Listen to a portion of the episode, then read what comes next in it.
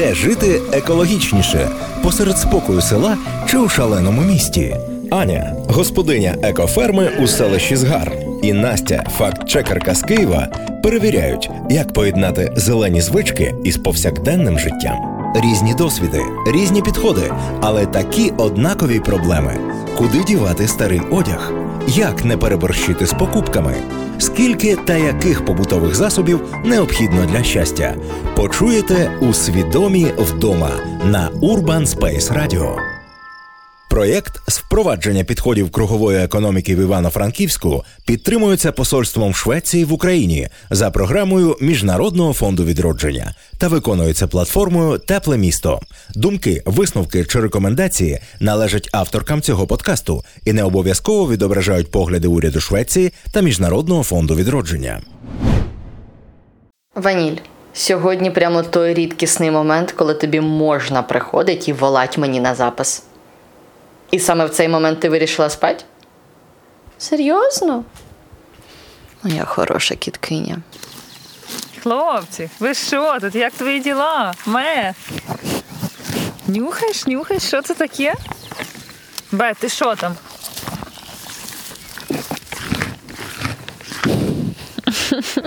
Всім так цікаво, що це з мікрофоном цим хоже. Хлопці, що ви ще не йдете спати? Га? Кури вже полягали, я вже курник хочу закривати. А ви тут гуляєте. Це ви не дивуйтеся, просто в мене цапи вирішили, що в них хочуть жити не з телятами, а в курнику. От, а кури наші рано вже лягають, вже на сідалах. А ці ще пасуться ходять з телятами, ці два артиста моїх. Ме, бе, пішли вже, все. Пішли додому.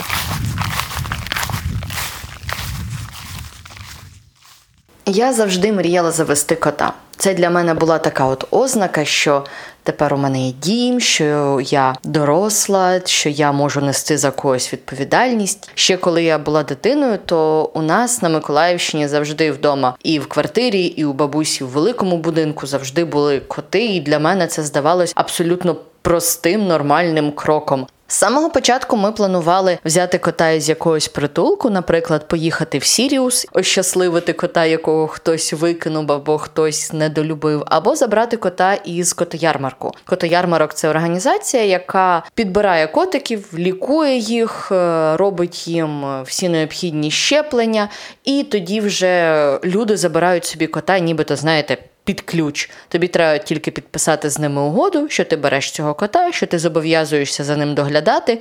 Перший час ти навіть скидаєш котоярмарку фотографії, що з твоїм котом все добре, і так ти підтверджуєш свою відповідальність. Ти прокинулась і прийшла м'явкати мені. Моя хороша киця. Але так склалося, що ваніль ми таки взяли не з притулку. Це прямо детективна історія, як ця кішка опинилася в нашій квартирі. Отож, діло було взимку 2019 року. На початку лютого, коли були дуже сильні морози, тоді ішов сніг, і холод сягав десь там мінус 15, мінус 17. От згадайте кияни цей період. Тоді наші друзі знайшли у себе під машиною вагітну на останніх тижнях кішку. У них на той момент уже була одна кішка, яку вони підібрали, коли їхали з іншого міста. Вона була безпритульна на заправці, і вони вирішили, що вони підберуть собі другу кішку, приймуть у неї пологи. Ну і там далі як піде. Вони просто не могли залишити замерзати кішку вагітну на вулиці. І оця кішка це мама нашої ванілі. От одним із цих кошенят була наша ванілька. Вона з нами вже живе два роки, і мені здається, що кіт вдома це прекрасне тренування власної відповідальності і ще один аспект, чому тобі треба думати про екологію. Село влітку. Що ж може бути кращим? Думала собі я, поки не почався сезон заготовки сіна на зиму. Зараз я чоловіка свого не бачу просто тижнями, тому що він постійно на полі. Як не на одному, то на другому. Там треба викосити, а там треба загрібти, а там зібрати, а там перевезти, а там закласти це все в сараї, на вишки і все інше. Отака от вона романтика. Дуже-дуже гаряча пора для нас літом, тому що в нас багато худоби, яка багато їсть. Соответственно, їм треба багато всього назбирати. І ми їм збираємо сіно. Що таке сіно? Сіно це скошена трава з поля. Приміщення для цього це в нас виступають в сараях так звані вишки. Ну, типу чердак. От туди ми наталовуємо сіна дуже багато. І старі хати, які пусті, які були куплені раніше, от туди ми так само складаємо це все сіно. Воно там не псується, там туди нічого не затікає, і і хата не рушиться. Тобто дуже багато плюсів в цьому.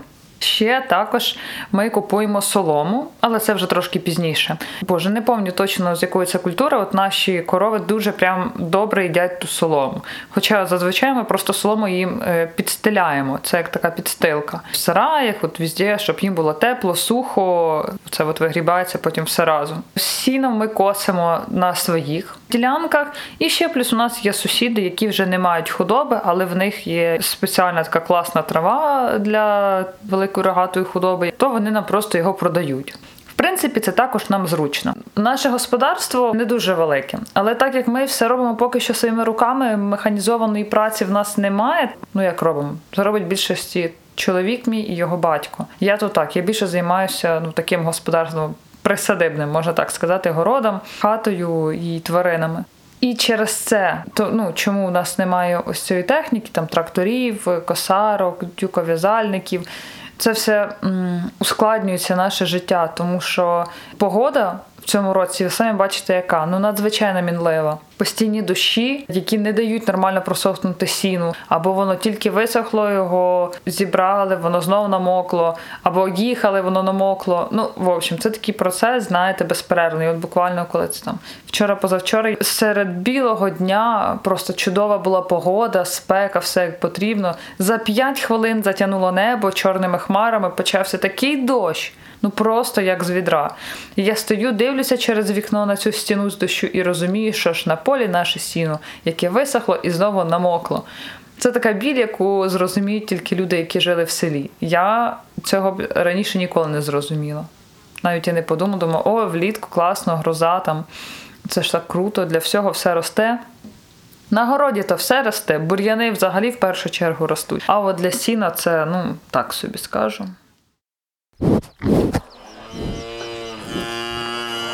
Телят е, взимку, які народжуються, то ми їх, звичайно, годуємо тільки молоком, виключно молоком цільним.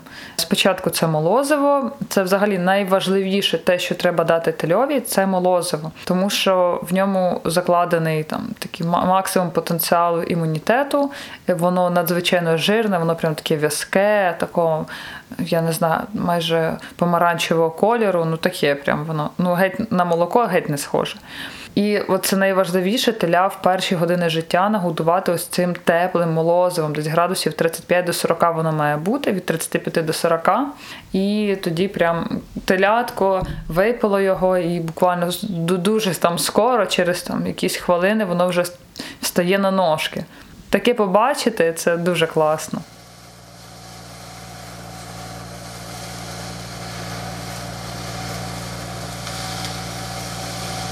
Ще буквально е, трошечки часу і вже почнуться жнива. Тоді всім людям, які здавали свої паї, оцих по 2 гектари на полях в оренду, їм будуть давати ну комусь грошима, а комусь зерном ну, якби плату за орендарі дають. І ми е, плануємо з чоловіком в цей час придбати ось це зерно, те, що людям дають. Просто воно буде дешевше, ніж так купляти на на ринку.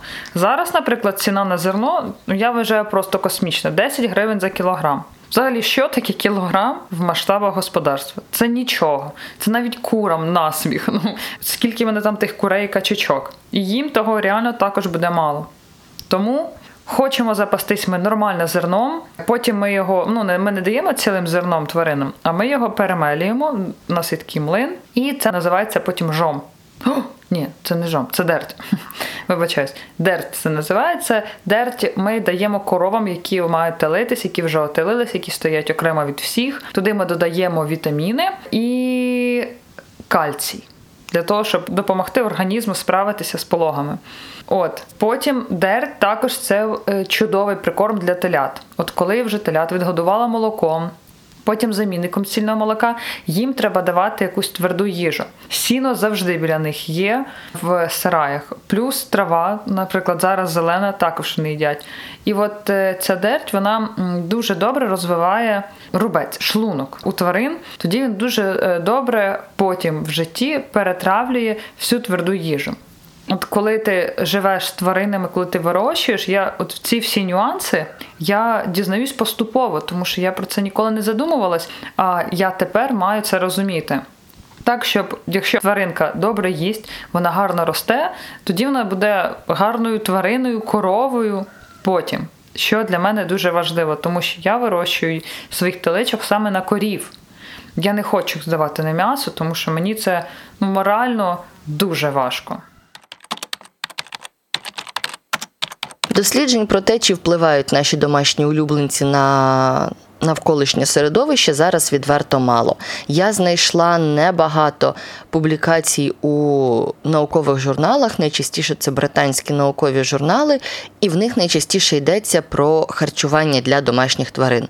Мовляв, якби тварини жили в дикій природі, вони б могли собі спокійно полювати, і це було б їхнє харчування, і це все б відбувалося в природному кругообігу.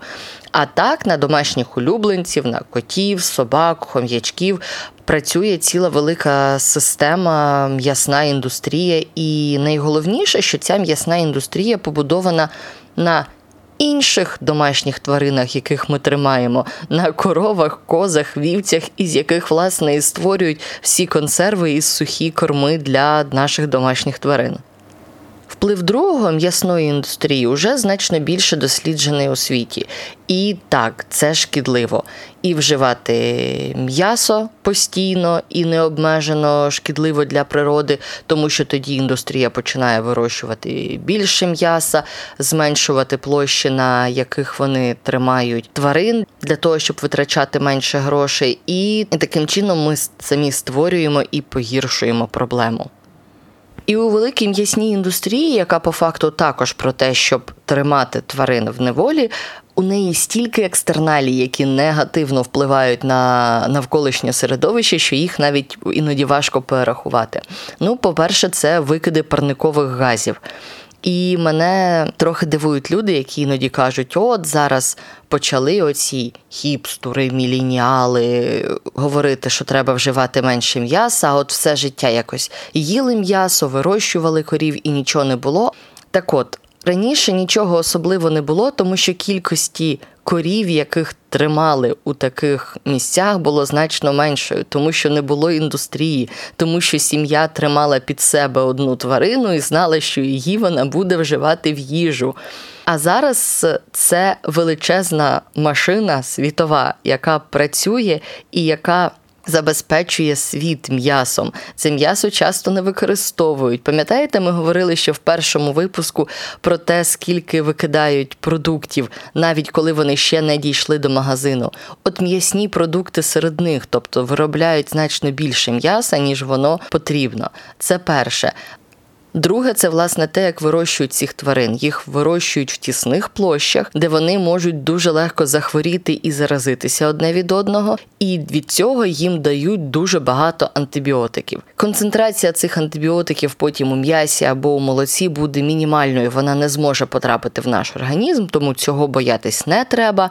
Але є проблема інша. За допомогою цих антибіотиків бактерії стають резистентнішими, стійкішими. Тобто ми на одній ланці захищаємо там корів, овець і кіз, які тримаються в неволі, від того, щоб вони не хворіли. А на іншій ланці ми робимо сильнішими бактерії, і незрозуміло в який момент це саме нам вилізе боком. Звичайно, як і у людей, у наших тварин є своя аптечка. Це в мене вже такий зібрався прям ящичок. Ящичок, не коробочка, ящичок, де в мене є, е, певно, чотири. Да, чотири. Це три укола і суспензія там для теля, для корів від е, проблем з животиком. То коліки були, то ще щось було. Да, У теля також бувають коліки, як у дітей. Їх обов'язково потрібно лікувати, тому що тварину просто здуває як шарик. Це дуже страшно. Е, далі в мене є навіть чаї для них, коли в них там також якісь проблеми з животиками, я їх пою чаями. Потім у нас є саме для корів, от коли були весною кліщі, а їх було просто як грозді виноградні висіли на коровах, то ми коров прям пшикали з пульверізатора такою теж пшикалкою, що там 1 мл тої рідини розводиться на 1 літр води. Спасали їх так. Стеляту ми так знімали цих кліщів. Потім ще є навіть е, насіння льону. Це також для животків дуже добре, коли треба було, я заварюю. Але зараз літо, то все нормально. Це от весною, коли вони ще з молока, починалась трава, щось таке, то ну, могли бути такі проблеми. В общем, така аптечка непогана. Якщо це все зібрати, я не знаю, по-перше, на яку це суму, але головне, що от якщо щось, то ми наших тварин хоп-хоп, і там до приїзду ветеринара чи ще когось можна подзвонити, порадитись, вколоти, поки вони там прийдуть, то ми вже тварині допоможемо. Свідомі вдома на Urban Space Radio.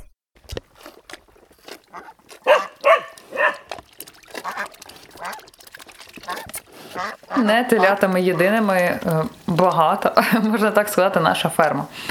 В мене ще є три собаки, і, на жаль, зараз лише один кіт. Дуже важко пережити мені, тому що для мене кицька це була це. Це була не просто кицька. Я, в принципі, прийшла на її територію, вона тут була. Але вона мене прийняла, вона мені довірилась. Я її любила надзвичайно. Але лишила вона після себе Мурчика, мого кота, якого я просто, ну це якась божественна тварина, обожнюю його. Але все одно вже домовилась, то візьму собі кицечку і і ще кицечку. Тому що в селі повинно бути багато котів. Правильно каже мій чоловік, що мінімум 5. Того будемо трошки брати. Але не про це. Зараз хочемо розповісти про їжу. Ну, я, чесно кажучи, ніякого корму спеціально для котів і собак не купую. Взагалі, тому що в мене повно мишей на дворі, які всі ловлять коти. Тобто кожен день я бачу, як вони цих мишей волочать, вони їх їдять потім, і це нормально. Коти повинні ловити мишей, тим паче в селі. До речі, собаки мої ловлять теж якихось кротиків. Крис, мишей, в общем, все, що вони можуть зловити, теж все їхня здобич. Віддаємо ми їм залишки їжі, які ми їмо, але зазвичай ті залишки з'їдають завжди кури, поки ці собаки гави ловлять, кури і качки все поз'їдають. Собака ми купляємо в магазині або шиї курячі, або лапи. Кіт в мене просто живе як е, галушка в маслі, кожен день творожок, молочко це стабільно. Ну, Коти в мене прекрасно виглядають, дуже такі жирненькі, гарненькі. Собакам точно так же перепадає це все, тому що Мурчик в мене вже такий панський кіт, він багато не хоче, він хоче щось цікаве. То ми запрошуємо жульєту нашу або вовчика, або дільфіна, і вони з радістю те все доїдають, творожок з молочком. Курям ми давали взимку зерно. Як люди варять у ті шкаралупи від картошки цим курям в мороз мінус 10, коли воно все замерзає, я не знаю, якщо чесно. Вони мене просто того всього не їли, я його викидала потім в компост. А Зараз вони в мене на вільному випасі. Ну і плюс оце вони собі доїдають, то що хотять, і шукають, і ловлять щось. А саме смішне, от, до речі, в інстаграм закидала, як в мене лежать всі телята біля хати. Не знаю, щось вони облюбували так це місце. І по них ходять оці кури. Півень мій здоровий, курчата такі в мене є іспанки з голими шиями. Просто ходять по телятам і ловлять на них мух. Ну просто я не знаю, якийсь National Geographic. Оце як на буйволах якихось в Африці пташечки сидять, ловлять. Ну так само в мене оці мої курчаки ловлять на телята. Всім чудово від цього. Перше, про що я подумала, коли у нас з'явилась ваніль, як організувати її харчування. Це от зрозуміло, коли в селі ти спокійно можеш випустити кота десь побігати. Він е, бігав у нас по городу, по сусіднім ділянкам. Один кіт їв помідори з городу, за що його сварила бабуся. Інша кішка, яка жила у нас в квартирі, але спокійно вибігала е, в сад, вона іноді їла абрикоси і черешні із е, нашого саду. Ну, тобто ми її іноді заставали на дереві, і вона сиділа прямо з дерева обгризала абрикосом. В Києві ж не так. У нас багатоповерховий багатоквартирний будинок. Якщо ми навіть випустимо десь кішку погуляти, то вона не зможе зайти в під'їзд, тому що він на магнітному замку, вона не зможе піднятися на наш поверх, тому що двері на сходи закриті, вона не зможе нормально погуляти, тому що, як мінімум, тут машин багато. Тому дуже великим викликом було зробити їй Прости, господи, збалансоване харчування. Я ще собі збалансоване харчування не зробила достатньо, а їй уже зробила. І ось тут ми доходимо до проблеми пакування цього збалансованого харчування. Зазвичай у рекламах, які я бачила якогось котячого харчування, їх роблять у невеличких пакетиках. Цього пакетика залежно від кота вистачає йому на один день, на два дні, залежно від того, чи він їсть вологий корм, чи він їсть сухий корм, і як це все далі буде відбуватися. Я спочатку також почала брати оці от пакетики, і в якийсь момент я побачила, що вони просто не йдуть. Ти почула, що я говорю про твою їжу, правда? В тебе є паштет. Іди.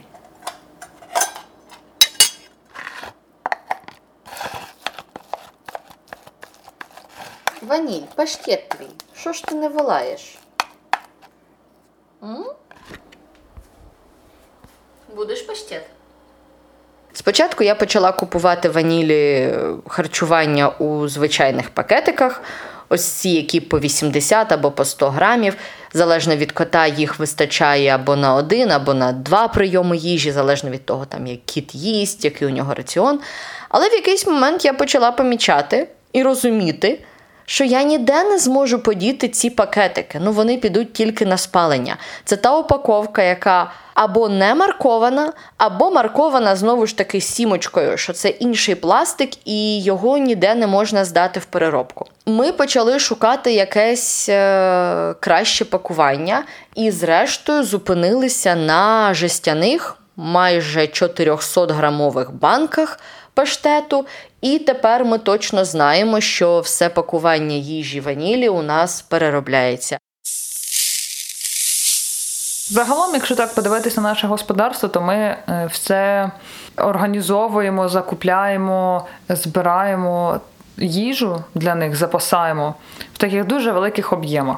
Сіно то ми в'яжемо мотузками. Мотузки ми використовуємо дуже багато разів, і ми їх порізали на спеціальні такі подовжені зручні штуки, щоб робити таку одну в'язку. Пляємо солому, то їх також зав'язують мотузками, які також у нас потім всі йдуть в хід. То я помідори ними навіть підв'язую. Тобто ну, використовуємо максимально. Що ж їм будете мотузками? Абсолютно нічого. Потім зерно ми купуємо мішками. А мішки в селі, Боже, це просто свята річ. Ми їх там підшиваємо, зашиваємо, тому що зараз почнуться яблука, ще щось. Ну, мішки це просто незамінна річ у господарстві в селі. Я не знаю, скільки в нас тих мішків, але їх завжди мало. У нас їх тисячі, певно. Не знаю, як там люди справляються от з цими от е, пакетиками віскасів в квартирах для котів. Тому що ну це ну, ти купив той віскас, а що далі робити з тим пакетиком? І мені здається, що його просто не переробляють нікуди. То у нас такої потреби і проблеми взагалі немає. Щодо сухого корму, то я також вирішила, що не буду купувати сухий корм в окремих пачках. Він продається там по пів кілограма, по кілограму, залежно від того, знову ж таки, яка вам упаковка підходить. Але у багатьох зоомагазинах купують такий корм у пачках по 20 кілограмів і продають його на вагу. Тому я знайшла зоомагазин, де так продають корм у нас біля будинку. Продавчиня мене вже знає. Продавчиня знає, що я приходжу з е, двома величезними лотками до неї. Вона наважує мені два повних лотки, приблизно вже навіть розуміючи, скільки це буде коштувати, тому що я постійна клієнтка. І таким чином у мене ще й немає зайвої упаковки з-під сухого корму. Тобто ми мінімізували в її харчуванні взагалі всі відходи, які можуть бути. Але якби ж пакування харчування котів було найбільшою проблемою, яка у мене є. Тому що знову ж таки, якщо я не випускаю кішку на вулицю самовільно гуляти, то мені треба організувати їй в квартирі абсолютно всі блага, зокрема, де їй треба буде ходити в туалет. І ми знову стикнулися з тим, що якийсь натуральний наповнювач, типу пресованої тирси, на якому пишеться, що це мега-еко-наповнювач. Він також пакується у целофанову упаковку без маркування. І ніде ми її потім не можемо подіти, окрім як здати на спалення. Тому цей у нас пошук досі триває. Якщо, до речі, знаєте, де такий можна дістати в нормальному пакуванні натуральний наповнювач, то пишіть в коментах до того посту, через який ви побачите цей подкаст. Точиш кіхті? Ну, видай хоч якийсь звук, будь ласка. Весь тиждень ти навмисне мовчив. Весь тиждень. Є ще один нюанс із іграшками ванілі. Тому що як таких натуральних іграшок для котів їх ну, їх немає. Об дерево вона собі поламає зуби. Якщо я їй куплю якусь там, я не знаю, солом'яну мишку плетену, вона її просто розгризе вщент за годину. Це не її варіант. Якщо я їй купую якісь текстильні іграшки, то живуть вони добу. Може, дві доби, якщо дуже пощастить. Я пробувала купувати такі іграшки і кожні два дні підшивала їх, але через кілька днів, ну десь через тиждень, від іграшки не залишалось нічого, просто шви, які я накладала на ці багатостраждальні текстильні мишки. Тому єдиним виходом купувати для неї ну, пластикові кульки. Ці кульки з якогось такого м'якого soft-touch пластику, вони жодним чином не марковані. І насправді я не знаю, де б я їх могла переробляти або здавати, і я не знаю, з чого вони зроблені, якби мені довелося їх якось утилізувати. Але утилізовувати їх нам не вдається. Ваніль вирішує цю ситуацію за нас. Правда, киценька? Вона їх губить. За два роки життя з нами Ваніль загубила шість шість таких кульок в однокімнатній квартирі. За ці два роки, мені здається, я облазила все. Вона їх явно не з'їла, того що вони завеликі, і вона їх не може розгризти. Це з мінусів. Із плюсів мені не треба здавати їх на утилізацію. Качечки, ви додому збираєтесь? Вилазьте вже з тої калабані. Швиденько. Хочу на останок вам сказати свою таку головну думку, що кожна тварина це велика відповідальність, чи це хом'ячок, чи це кінь. Якщо ви живете з цією твариною, ви за нею доглядаєте, ви з нею працюєте, то пам'ятайте, що це просто жива істота, у якої є своє життя, своє здоров'я. І ми, люди, повинні про них піклуватись, думати, не експлуатувати, а давати тварині також нормально жити. Хочу побажати вам, нехай кожна ваша тваринка буде для вас другом, радістю, і щоб вони і ви завжди були здорові.